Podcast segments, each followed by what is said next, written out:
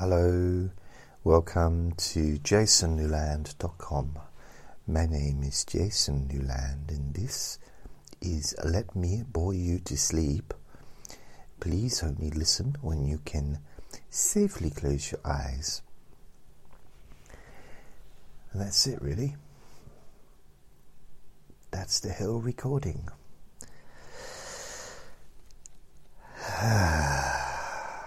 and relax.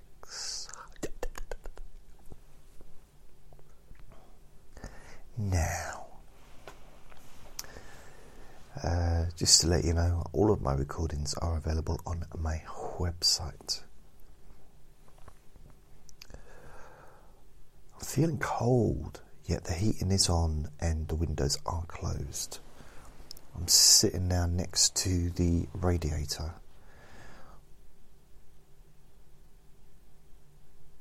And that's quite a good start for a boring recording, isn't it?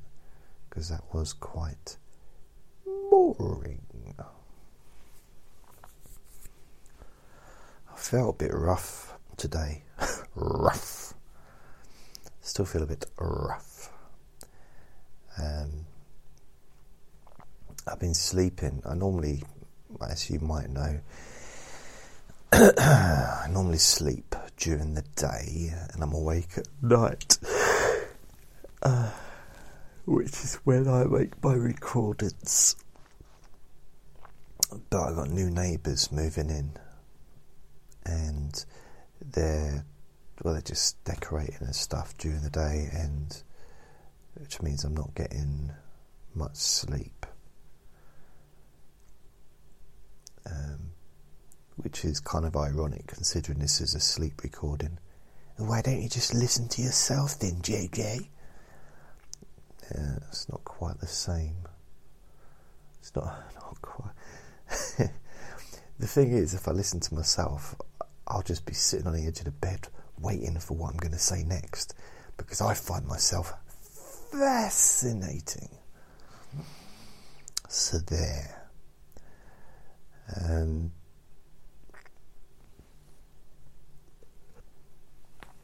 So I reckon I'll I'll be all right. What, what's the time?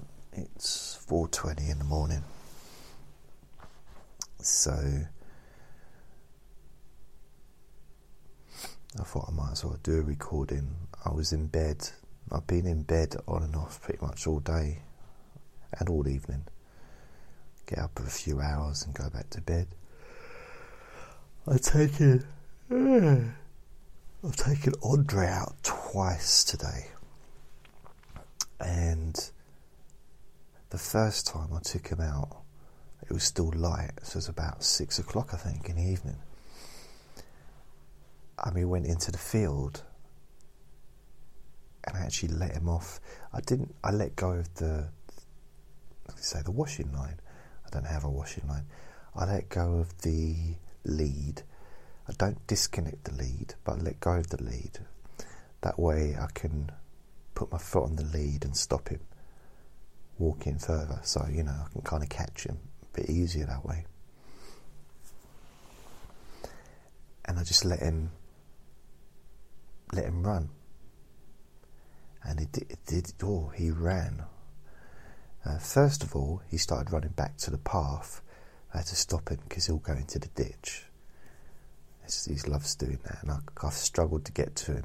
It's happened twice, and I've the first time I fell into some water and got covered in mud, and the second time he got right into the ditch. It was all dry at that time, and I just uh, cut my arm open on bushes and some metal stuff, just basically because I couldn't get to it. Luck- luckily, he turned back and came back to me, which was nice but he, he's cheeky. He will he'll run off if he can. So we're in this big field, like it's a proper uh, field field, you know. I don't know, not like a park, a farm, you know, a farm field. And you know, things where people grow stuff. So I'm chasing him well, not chasing it, he's running. I managed to divert him so we went into the field and we walked the full length of the field, which is a long way. You can't actually see with your eyes the end of the field, as it were, you know, because it's, it's quite a distance. Or I can't see with my eyes. Maybe other people can. Not see with my eyes, but see with their eyes. And he's running along, and I'm having to kind of walk really fast to keep up with him. And he stops every now and then. He's rolling around in the mud, but it's dry mud, so he's he's enjoying it. It's more dust, and it's interesting because every now and then he stops. He looks back to see where I am. He likes me to think. I think that he doesn't care. He's just doing his. He's going to do what he wants, and he's not bothered. But he does. He wants to make sure I'm there. He's a little daddy's boy, isn't he? He's such a little baby. So he looks back. Where, where are you, Dad? Oh, there you are. Just to make sure I'm with him. And I did. I purposely got onto one side so he couldn't see where I was. And he was running. And he looked back.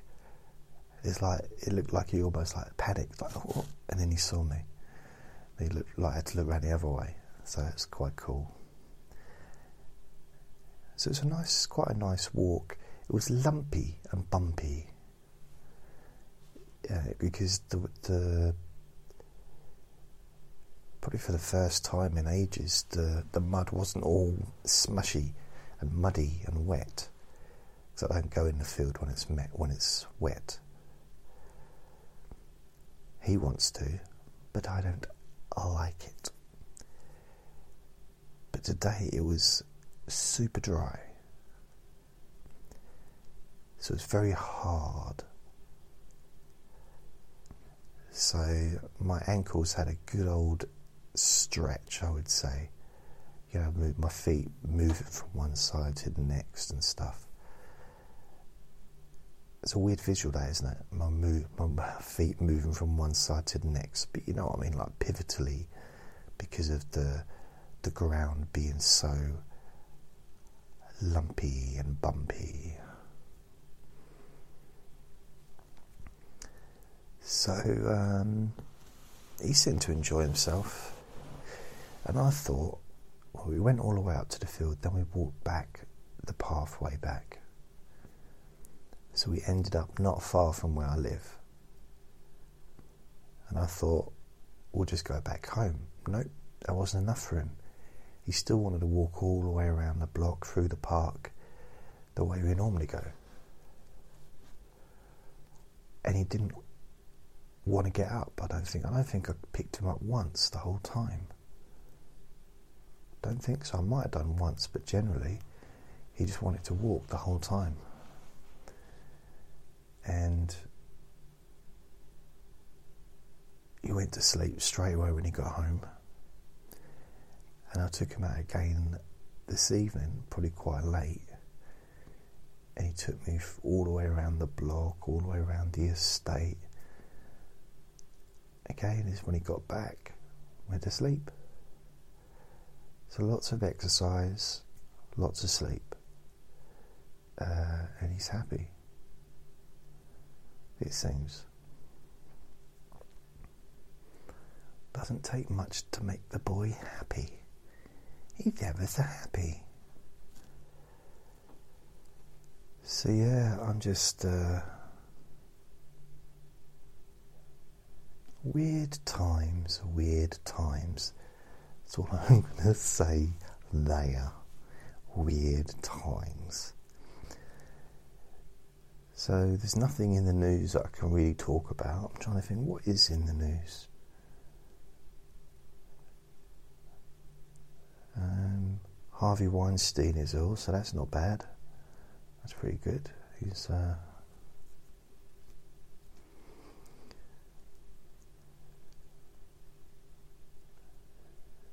what other things? No, I can't think of anything else. Oh, there was a video of Madonna in the bath on Twitter. and I don't know what it was, if it was the lighting or the camera, but she looked really different. And it just her face, you know, didn't like show her body or anything, but uh, it showed her face, and she was it was her own video talking and stuff. She looks different. I don't know what she's done. might, as I said, might just be the angle. And you know who cares what she's done? It's up to her but she looks good for 90 though doesn't she? I used to love Madonna. True blue baby I love you I love you no, no more sadness. Kiss us goodbye. Do do do do do do do do. Papa, don't preach. I'm in trouble, please. Papa, don't preach.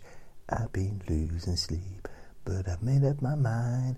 I'm keeping my baby. Ooh, I'm gonna keep my baby. Ooh, oh. Yeah. Maddie. Maddie, Maddie, McMaddie nice. There was a, a young lady called Maddie used to work at the club. After I stopped being, when I moved away, I used to go and visit at the comedy club, and she was so beautiful. Her name was Maddie. But unfortunately, she didn't acknowledge my existence. I was invisible to her it's weird, you know, when you're somewhere and you're not that you're somebody, but you are a part of the machine. Kind of, um, I was part of the comedy club for 20 years in some capacity, whether just as a you know, performing there or just hanging out there, going out weekends, meeting friends, other comedians, or just you know, or being a DJ there, which I did for a while. You know, it's lots of different like roles I had, helping out in the office and stuff. But then to not have any role at all was weird. And for the first like year or so, I'd visit and I'd still see people that I knew. But gradually the staff changed the waiters and waitresses left and new ones came in. They didn't know who the hell I was. The bar staff changed. They didn't know who I was. It was just kind of, oh. Luckily, the door staff stayed the same for most of the time, so that was quite good. But it was just, oh, they don't know who I am. Because when I first started going back, he used to make a little fuss, a little bit of a fuss, like, oh, it's not bad. He's, he's visit, revisiting us. Oh. And, but then it changed to, oh, it's another knobhead. What are you having to drink? Oh, I want some love. That's what I'm looking for, some love, some recognition. I'm sure, I'm sure, I'm sure. I, I tried to impress the the uh, bar manager, it was a lady, I forget her name. I tried to, and she didn't know who I was, and I was trying to, because she was having no interest in talking to me. I was trying to impress her by, by pointing to one of the um, it was like this big pillar that held up part of the ceiling. I tried to impress her by saying, You see that pillar there? That red pillar? I painted that. You see those toilets there? I cleaned up after the people that built those toilets. She just wasn't impressed. I said, You see this bar? I remember when it was a different bar, before it was you know, before this bar was built, it was a different one. Again, nothing, no, no, no sign of twinkling excitement in her eyes. I said, You know, I was here before those doors were put in. She said, What doors? I said, Those doors in the middle of the club that stop the, the you know, uh, connect the bar to the actual comedy part. They, they didn't used to be there. She said, Oh. But still, I'm not sure if she was actually excited, as, as excited as I thought she might be with that information. So I thought I'll start mentioning names, maybe she'll know them. So do you know Tom? Used to be the well, used to be the manager actually, but he was a bar manager, but he was a manager of the place of the club and she said, No. I said, you know Georgia? She said no. Um Oh. She said, well, Can I ask you something? I said, Yeah. What are you having to drink? That's all you're interested in, isn't it? Just serve me alcohol. She said, Yep, that's why I'm standing behind a bar, getting paid to serve alcohol. Quite a matter of fact. The weird thing about it, not, not weird, I liked her. And I suppose I was trying to kind of get her to, I suppose I wanted her to like me. I'm a human being. Sorry about that. And I was trying to, because for years and years and years, I always made an effort with the bar staff and with the, the waiters, waitresses, kitchen staff. Seriously, I got to know them all for years and years and years. For 20, yeah, since 1991, before I even started that working there. Uh, in you know, but I, I, was for years and years and years always made an effort to get to know people. Even dated one, one of the waitresses for a while, for a, very small while. Always used to take girlfriends there. Used to take friends there for nights out and stuff like that. Was, you know, I loved the place. It was my favourite place in the whole wide world. It was. It was the only constant that I had in my life, other than my nan, really, for those 20 years.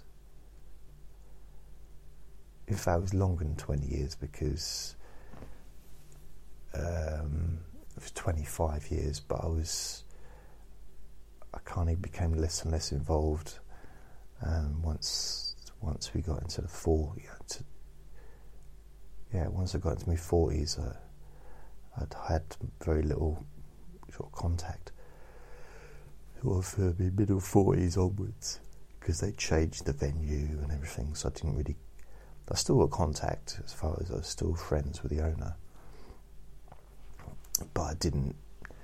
I didn't know any of the staff apart from one person, and you know everything had changed. Everything but the it was my favourite place in the world. It really was. It was so important to me. Like just I'd go there and my friend who like owned it, he'd always like be nice, friendly and come and say hello. There was once he actually I took a girlfriend in there and I was a security guard at the time. I was a security guard, and um, this is a different time, but one, two different times I went in there, and I wasn't, you know, I was just going out for the night. He showed us so much uh, courteousness and showed me respect, kind of like, "Hello, sir, come in." showed me to the table, all that stuff, you know what I mean? It was, it was really quite nice. And uh, another time, I think she came to the club a few times. at the time, she was pretty much the love of my life. I was with her for a wasn't with her for a long, long time, but it was still quite a while for me. One of my longest relationships. And absolutely, yeah, I was just, I loved her, like proper, proper loved her. Especially when she was asleep. Just, just one of these silent sleepers. Like I'm a snorer but she was a silent sleeper, so me being a snorer didn't affect her. Because once she went to sleep, that was it. So it was kind of almost a perfect, possibly one of the only people that I actually enjoyed sleeping with. I mean, sleeping, like being asleep.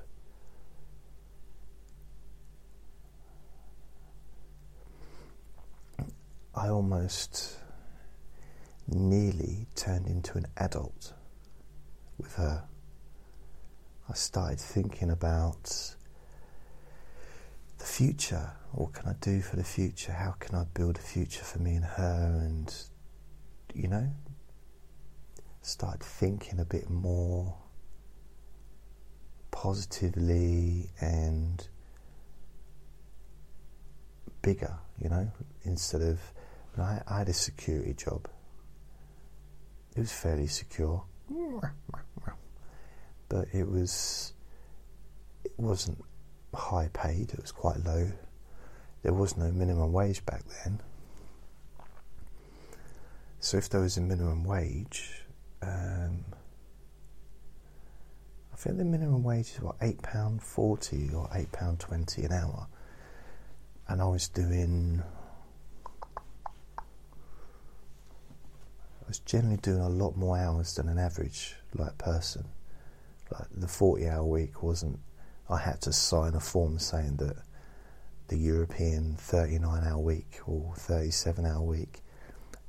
I had to waiver that when I was doing when I signed the contract for the security, and I was doing 12, 12, 12. I don't know what seven twelves are. I generally don't know what seven twelves are. Don't judge me. I'm good at other things. Like talking rubbish. I'm good at talking about nothing. That's my skill set. In a in a kind of listenable voice, possibly. I don't know.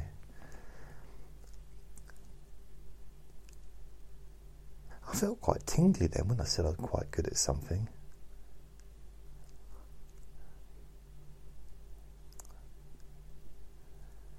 You know, my dream my life has been to be good at something.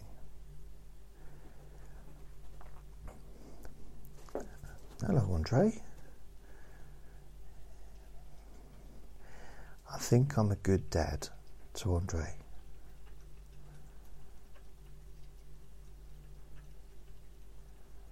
I think I am.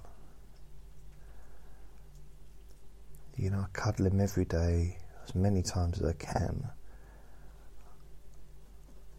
Tell him that I love him many times a day.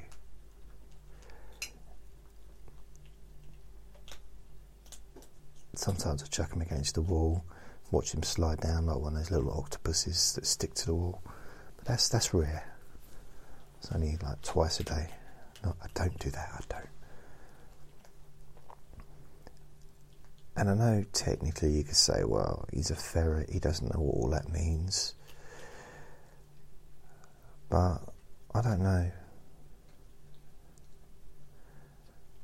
I suppose I'm trying to give him what I didn't have. Like right from the start, you know? I, I suppose unconditional love. unconditional love, and I didn't really understand what it was. I suppose maybe because I've never had a baby, I've never had um, to go through that process of ch- changing nappies and or diapers, whatever you want to call them. because you could only do that for someone that you loved, couldn't you? Like day in, day out for long periods of time, staying awake, getting woken up, feeding from your booby or from your from a bottle or whatever. But that whole process, that's unconditional love. Now I realise that it doesn't always stay that way for some people. For some reason, I don't know how they managed to lose it, but I think I learned to have unconditional love with him. I think I had it with my nan as well, but I don't know. I'll be honest with you, I don't think I could have ever lived with her. I think if I'd have lived with my nan, I think we'd have fallen out. It's, I'm not. I'm not even ashamed to say that because it's probably re- true. It's probably just a realistic thing. I loved, I loved her, and anyone that's ever heard me, you know, listened to me for a while, you know that. I, just like anyone loves loves someone, I'm not the only person that's ever loved someone. It's not a unique human thing, is it? But I'm not a loving person. I'm not. I don't have strong emotional feelings towards people generally. And she, you hear him crunching away. See, if he was doing that while I was trying to do a relaxation session, I would be getting so wound up. But because I'm just doing this, not just doing this, this is as important as any of the other recordings I do. Don't get me wrong. Otherwise, I wouldn't still do them, would I? I mean, over 350 now I've made of these. But the relaxation for stress and anxiety is more popular. I hate to say it. Well, actually, no, it's not. The podcast is, but more people listen to these recordings than listen to that podcast because they're on other other podcasts as well. So that's yeah. But that podcast is overtaken because I've got about 118,000. Oh no, he's talking about the statistics again. I've got over 118,000 downloads and plays on this podcast, but on the relaxation for stress one, there's over 120,000. And my top podcast is about 189,000, I think. In fact, in fact, in fact, in fact, I think I'm getting about 26,000 plus downloads. I think the last week I had about 26,000 altogether. I don't know if that's good or not, I'm not sure, but the my estimate is in about a week and a half I will reach the million mark. And I really feel like I should do something to celebrate that because I celebrated, didn't I, when I reached the 500,000 mark, I think. Did a live recording. I think I celebrated when I did the 600,000 because I've never had. I what did I? I think the most I've ever had on a podcast before was 200, just over 200,000 downloads on a kind of, I think it was SoundCloud. And then 500,000 was the most I'd ever had on a YouTube channel. But now I'm at 900. I think it's about 979,000, I think. Downloads, something like that. Maybe a little bit less, maybe a bit more. I could find it out just by walking across to the laptop but I can't be bothered. But it's around that. So in a week, was it Monday? Probably by the end of this month, beginning of April, I'll have reached a million. And that's one of my lifetime uh, goals.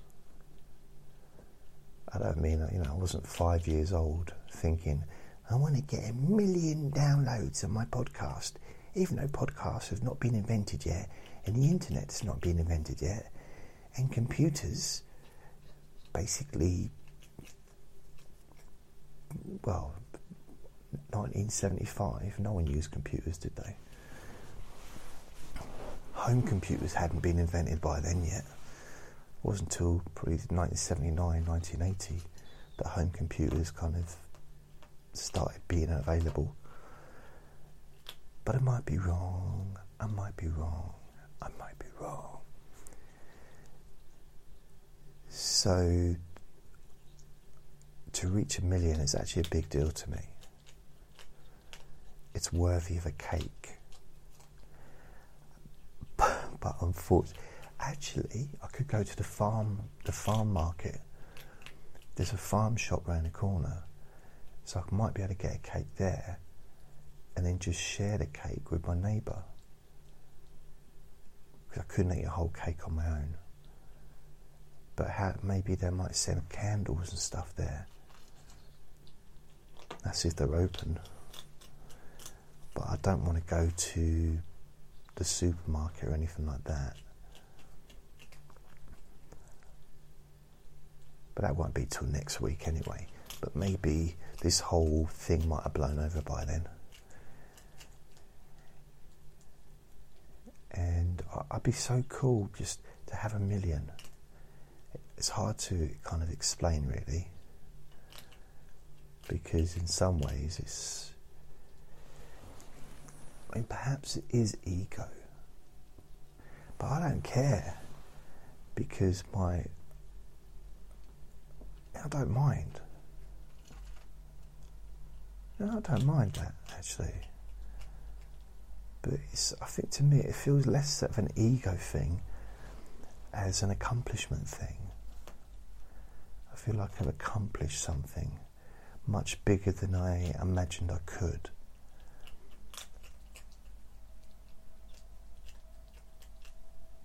See, Andre's part of the show. He's stealing the show, even though all he's doing is eating in the background.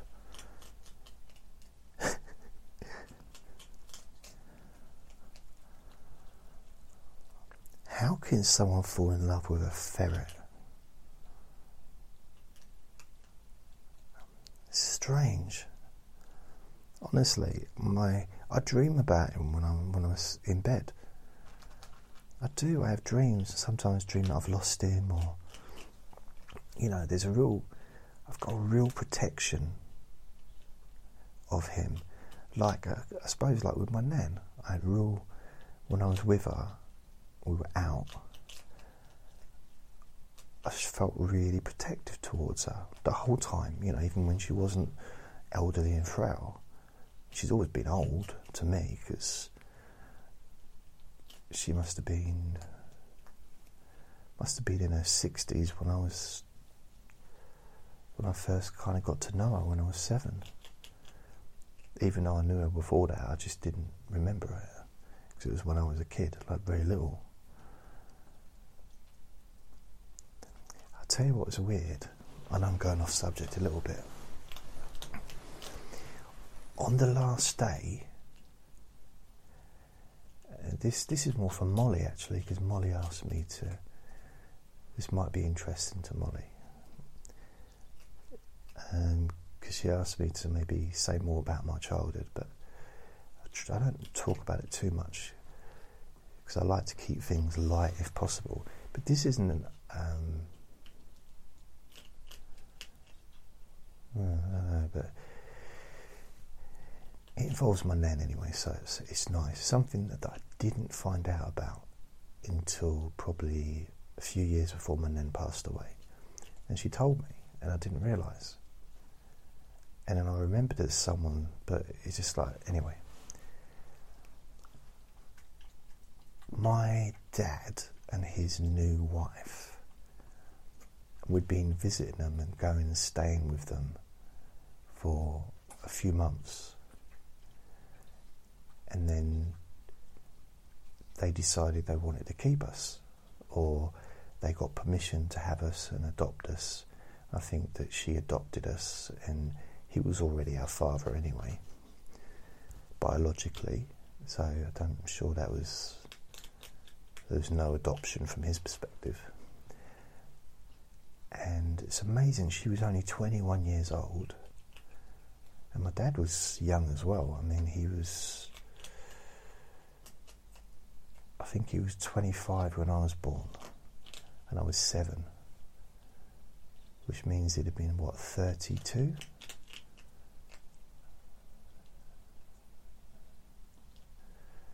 Suddenly, but I'm thinking more from her perspective, from his wife's perspective. She was 21, married my dad. Uh, I suppose they were like I guess, deeply in love. They got married and going through the honeymoon period, and and then suddenly they got three grown children. I don't mean like adults, but fairly grown up. There was me. I was seven. Well, I was six at the time, but I turned seven pretty much just as I moved with them. One who was nearly nine, and one who was nearly eleven.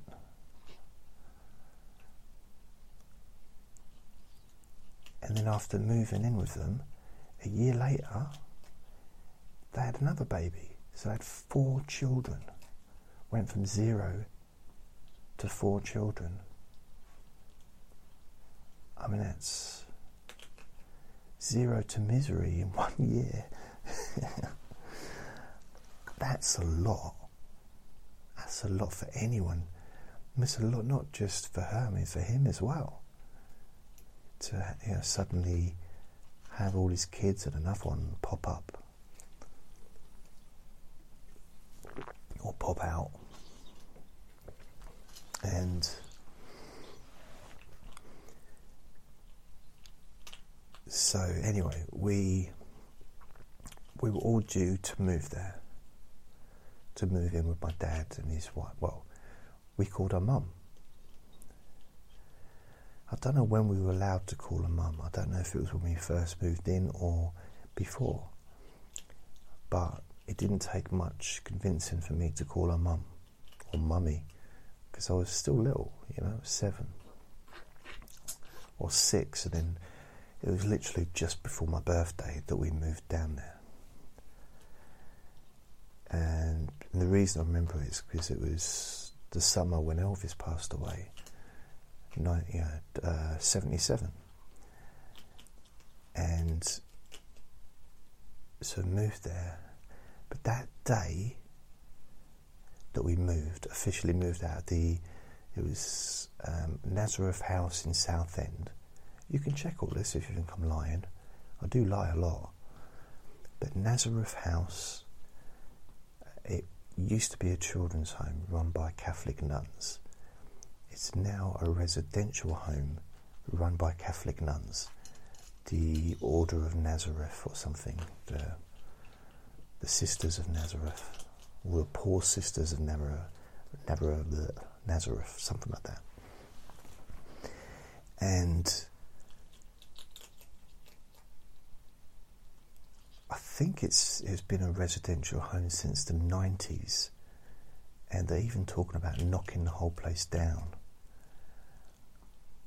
I would love to be able to go there with someone else. I wouldn't want to go there on my own, but to go there and just walk around without anyone with me, apart from the person that's with me. I mean, without. Um, well, I've been there twice, I think. No, I've been there three times since just to visit as an adult but there's always people there. You can't go into the rooms because there is, you know, there's elderly residents living there, so you can't go into the places. I'd like to go in and have a look at the. Ideally, I'd like to go in with a guide who used to work there and it wouldn't be one of the nuns because the nuns were pretty elderly then, although nuns do have a tendency to live for a long time. It must be that lack of guilt. um, and the but there were support workers. I didn't know didn't know the name back then, but they were just uh, civilians. They weren't nuns. They'd come in. They'd be wearing normal clothes, and they'd be lovely, most of them. And they weren't that old. I mean, I might, you know, I was there from the age of probably five to seven, something like that. But they pro- probably weren't much more, more older than like maybe late teens, early 20s. So they weren't, they're not that much older than me, not really. I remember, I remember one one girl, and she was, she wasn't very old, but again, she might have been in her early twenties, late teens, and she, we were watching Planet of the Apes, but I think it was the one with they were on the horses. The original Planet of the Apes, not the ones recently, but back in the seventies. In fact, it might have been the sixties. I don't know, but we were watching it on television. I think it was a Sunday afternoon, but I'm not sure. And one of the the girls, the care workers, was tickling me, and it was I couldn't stop laughing, and she was laughing. I think I tickled her back or whatever, but it was. For whatever reason, I remember it. It's one of the nicest experiences of my childhood. It was like I was free. Uh, I probably loved her, you know what I mean? I, I, maybe not romantically because I was I was a small child, but I. wonder what Andre's doing. He's making some weird noises.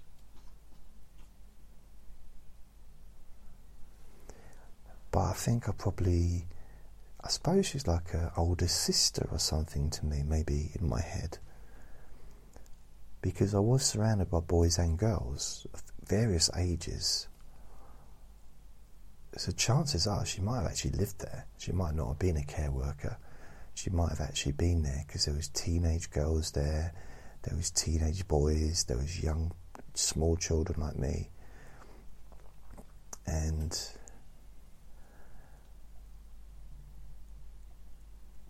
yeah, I suppose I probably had quite a few friends I suppose you would, wouldn't you? If you're living with them, you're sleeping in a room with lots of other kids.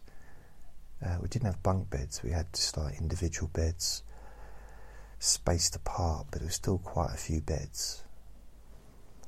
But I'd like to visit those just to have a look and then go into the bathroom that used to be there connected. And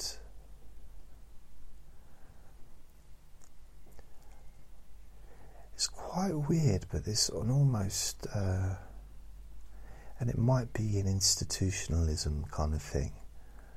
It's being institutionalized. So, but there is a a degree of security, emotional security, maybe with the others, with the other inmates. It felt did feel like that and the, the nuns were the prison guards. And there was a couple of nice ones. But it was a case of we all kind of, well, kind of had each other's back, you know, looked out for each other. But I've, I've got very, very vague memories because it's you know, such a long time ago and I was pretty, pretty young back then, of course. But that laying on the floor, giggling like uncontrollably, was it was a special moment. And I might have wee, had a little bit of wee come out as well because I lost control of everything. But it didn't matter. Because I think if you're a little kid and you wee yourself because you're laughing so much, it's not traumatic, you know? Weeing yourself because of fear, and that's traumatic, but weeing, weeing yourself because you're being tickled, that's funny. So,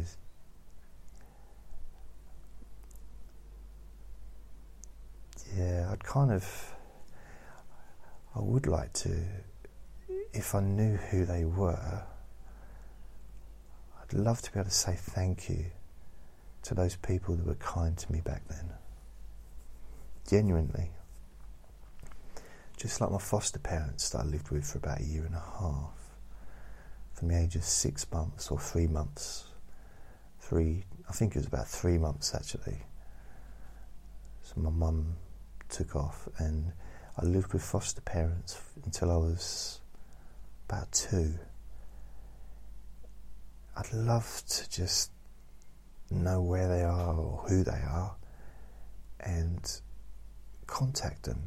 Uh, perhaps not knock on their door, but even that would be quite cool. Just to knock on their door with a bunch of flowers and just say, Don't know if you remember me. I look a little bit different now. And, and just sort of say, Yeah, it's Jason.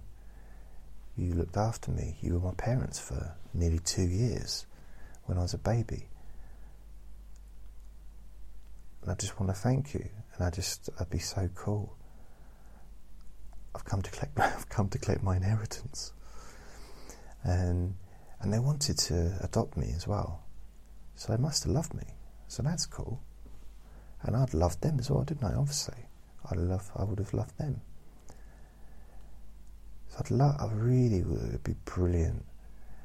The chances, you know, no one's going to be listening to this who knows them, but if you do, was in Enfield in the very early 70s, 1970 to about 1973. Or, no, 1972. Enfield, North London. Or Edmonton, something like that. I'd love to be able just to say thank you I'd love to be able to say thank you and here's a million pounds. Seriously, but um, I suppose I could write them a cheque for a million pounds, but it, it might bounce, possibly. I wonder who else I'd like to say thank you to.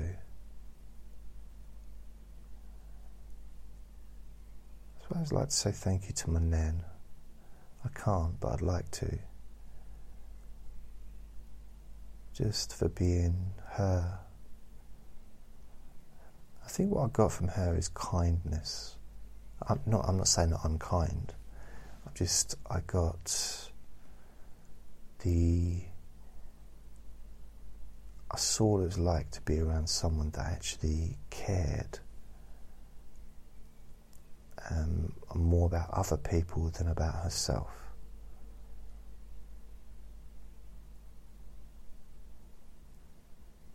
And I'm not saying that that's a unique thing at all because there's plenty of people out there that care about other people. It's just I hadn't really, I hadn't met many of them. So it was, it was really nice to. It's just very much about helping other people and going out of a way. And I found that to be a quality that I admired in her.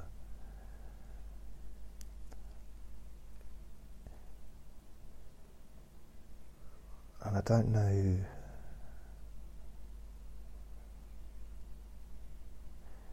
I don't know if I wanted to be like her. I don't know. I like the idea of being kind.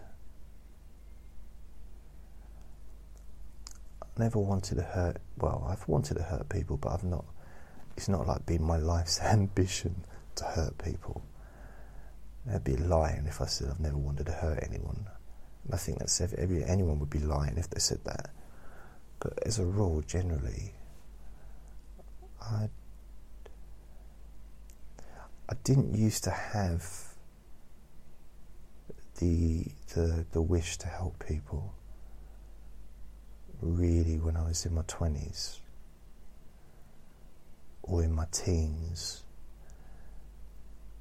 And it only really kind of started to kick in in my 30s. Before that, I suppose because of my lifestyle, living hand to mouth, I was very much thinking about myself a lot of the time, trying to get by, you know, trying to have enough to eat, pay the rent, you know, just general stuff that most people, you know, deal with. But my coping mechanisms weren't particularly useful. And that's one thing I kind of miss being able to teach a child. If I did have a a son or a daughter, I quite like to be able to formulate what I've learned in my life to pass on some of that stuff to that child. And I, but I don't know what it would be. I don't know what format it would take. I don't know because I'm quite, you know, I'm pretty much a reclusive person. I'm not. I don't like crowds. I don't not really into long conversations unless I'm doing the talking. Um, you know, I do prefer monologue to dialogue, but I do. at least I'm being honest. You know, it's, it's, it's not all. I mean, to be fair, honesty is not always a great thing you know, someone's being like really horrible, they say, well, at least I'm being honest. Well, no, you're being horrible. I'm quite sociable for, on, for short periods of time. Sometimes. Some people might be thinking, Jason, all you do is talk about yourself. Well, I can't talk about you, can I? I have to talk about what I know about.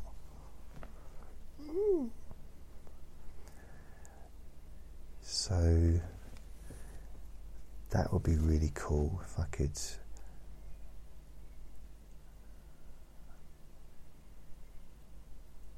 Thing is, for me, it's not enough to have the feelings to want to help people. For me, it's not enough to have the intention. I need to do it.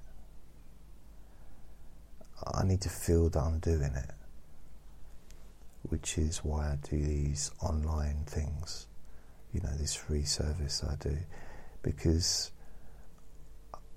I need to do it. I need to feel that I'm having, hopefully, a positive impact on some people's lives. And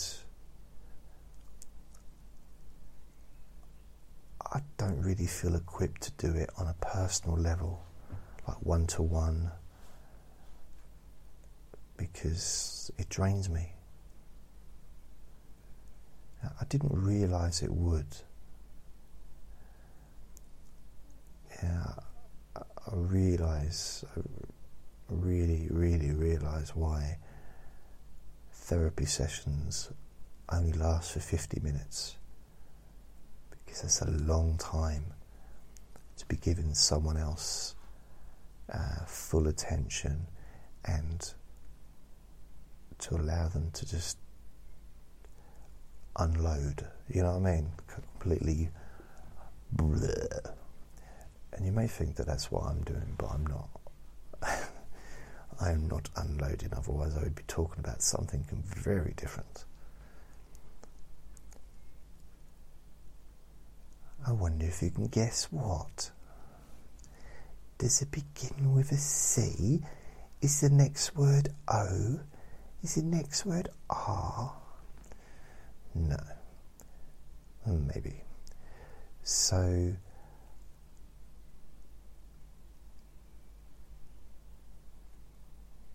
I think my nan was more personal, in person, helping people. It's very um, personable, yeah, I suppose that would be the word. And I, I can be, but I also can't be. You know, I can and can't. And it's down to my mood. So that's that's the thing with the bipolar, I guess. I never really know which which mood is going to kick in, and sometimes I don't get a lot of notice and it's not split personality. That's, that's not what bipolar is. But I guess from the outside, it can seem like um, the person is being completely different. But they're not, they're just being a version of themselves. So when I'm when I've got different moods, when you've got a mood, it's just a different version, isn't it? It's still you. It's just you in that mood, whatever the mood might be. You know, some people wake up grumpy. I do sometimes. But if you see me later on in the day, I'll still be grumpy. No, I might, I might be really, eh, you know, up. Then you see me later on, and I, I might not be, you know. And I guess that's the same with everyone it's just I think with bipolar it's it's kind of more extreme more extreme it can be. But anyway I'm not here to talk about bipolar. It's uh, I to a and his and I said, I think I said it's it's not it's not a different personality. He said, I know what bipolar is.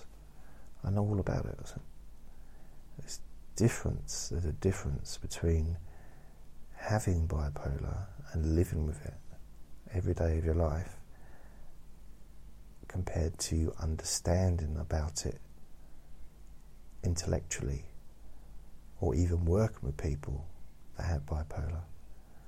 It's different. It can never be the same. It's a different, different experience. And also, everyone experiences bipolar differently. So it's, you know, it's a very, like any situation, we all experience things differently. In it, yeah. Most of the time, I sometimes wonder if my next word will rhyme. So, oh yeah, so I'm in the children's home with my two brothers. Two, because when I was born, both my brothers were older than me, and two years between each of us.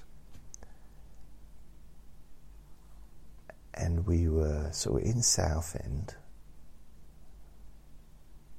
and out of nowhere, my mum, the biological, um, you know, I used to live in her tummy at some point, that, that one. The, she came and took us out for the, I don't know, the morning or for a few hours. Now, I recollect that there was a woman with us but I don't recollect who it was. And my mum took us out. We, had chips in uh, what chip shop, I guess. It was like one of those cabins, Portakabin things on the beach. And so we had that, then she took us and we, we bought some pens. Well, I bought some pens that had things like rake and a spade and a pitchfork and stuff like that on the ends of them as lids for some reason. And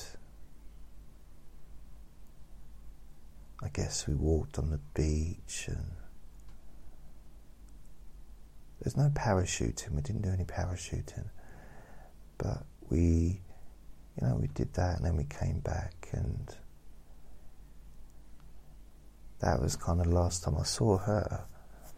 But I didn't realise that my nan was with us. And she said she came with us to make sure that my mum didn't run off with us. So even then, even though she hadn't really. See, I did know who she was at the time because we used to visit um, London and see my nan and granddad, you know, even before we moved um, back with my dad. But I just don't remember, I'd forgotten it. But my nan said she insisted on going. No one else was allowed to go because it was my mum's time with us. You know, my dad couldn't go and his wife couldn't go. So it was really either my nan or maybe my aunt. But my nan came with us, and I thought that was really nice that she came just to make sure that we got back safely and weren't kind of taken away again.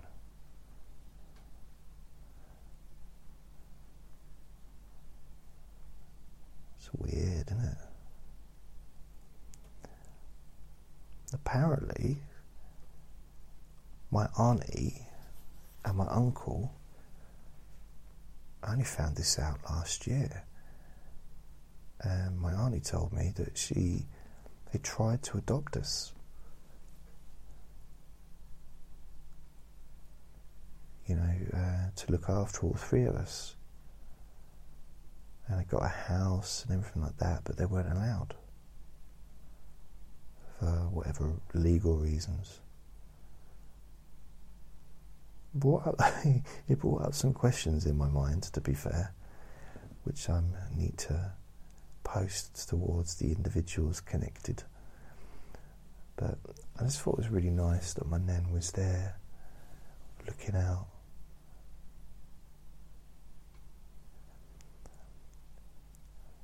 think one of the things that's one of the weirdest parts of sort of living that kind of life is there's not much in the way of photographic evidence of my existence.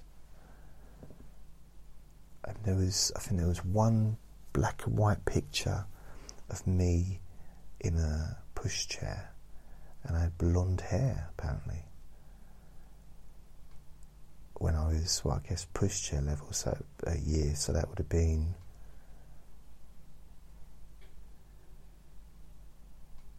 I don't know. It might have been when I was living with a foster parents. Or it might have been when I was two, three months old, I don't know. I'm sure I didn't look like a baby. I'm sure I looked, you know, a bit older. I wasn't in a pram, I was a proper buggy you know, proper. And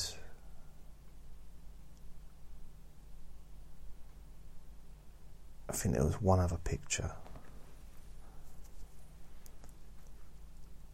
And then there was a couple of pictures that the children's home had of me and my brothers that were from the school, like school pictures that were taken. And then outside of that, with my dad and his new wife, they took lots of pictures constantly for years, from the age of seven to the age of. They probably stopped taking pictures probably when we were about 14, when I was 14. Everything kind of came to a standstill pretty much by then. But there's lots of years of pictures being taken, and they all got, got missing. They all went. destroyed, I think. But my nan had pictures of me. Again, they've gone. I think one of my aunties took them all, so I never got to see them. But occasionally, my nan would get them all out. She had a huge, huge collection of boxes of photographs and and photograph albums, like going back to you know pictures before she was even born, like her grandparents. And the have to be careful with the. To be fair, someone was so old. The the photo albums were made of rock, but the it was really nice. It was like drawings, drawings of her grandparents in chalk, and there was some pictures of me when I was sort of growing up because we spent a lot of time with our grandparents, like weekends, uh, you know, Christmases, birthdays, all that stuff, uh, for years. For since I said from seven, 8, 9, 10, 11, 12, 13, a good six, seven years. And so there's lots of pictures. So there's a few, it wasn't huge amounts, but there was pictures of me and my brothers and stuff, which was nice to see. But as far as the pictures taken by my actual parents,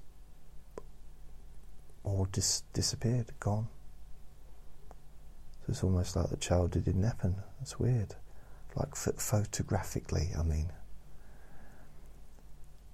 And I'd love to see those pictures, just to see myself, see what did I look like when I was 12, 13, 14, 9, 10. I don't know what I looked like. Got no pictures, no photographs. just wish I did. So I'd like to just look, you know, just uh, just just for myself, really. And so I don't know what happened to my nan's photographs. Um, I assume that one of her kids took them, and that's it. And I've pretty much not taken any photographs my whole adult life. I have no photographs of anything that's ever happened, ever. There was a little, there's a, a picture frame that my dad gave me when I moved in here with a few pictures of family members and stuff on it. But I have no photographs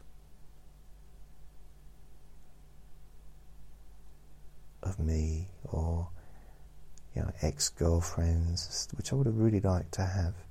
I'd like to be able to look back, to look at sort of some of those situations. I say I've got no photographs, I've got loads of photographs of Andre, but they're all on disc, you know I mean? They're all on digital, no actual photographs. Although I could, I've got a printer now, so I could use, I could get some photographic paper and get them printed out which is something that I might actually do now I'm thinking about it.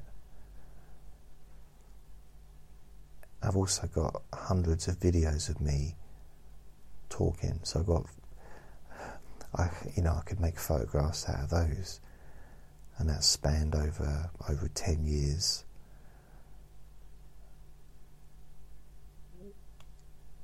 Because I suppose I have kind of got photographs, kind of. And there's a photograph in the newspaper from 2006 where I'm bald, completely, I'd shaved my head. I look awful, really terrible.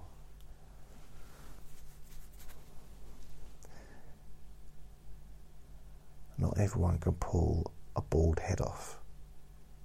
That sounds weird, doesn't it? You know what I mean? Not everyone can pull it off. I, I don't have the right face for it.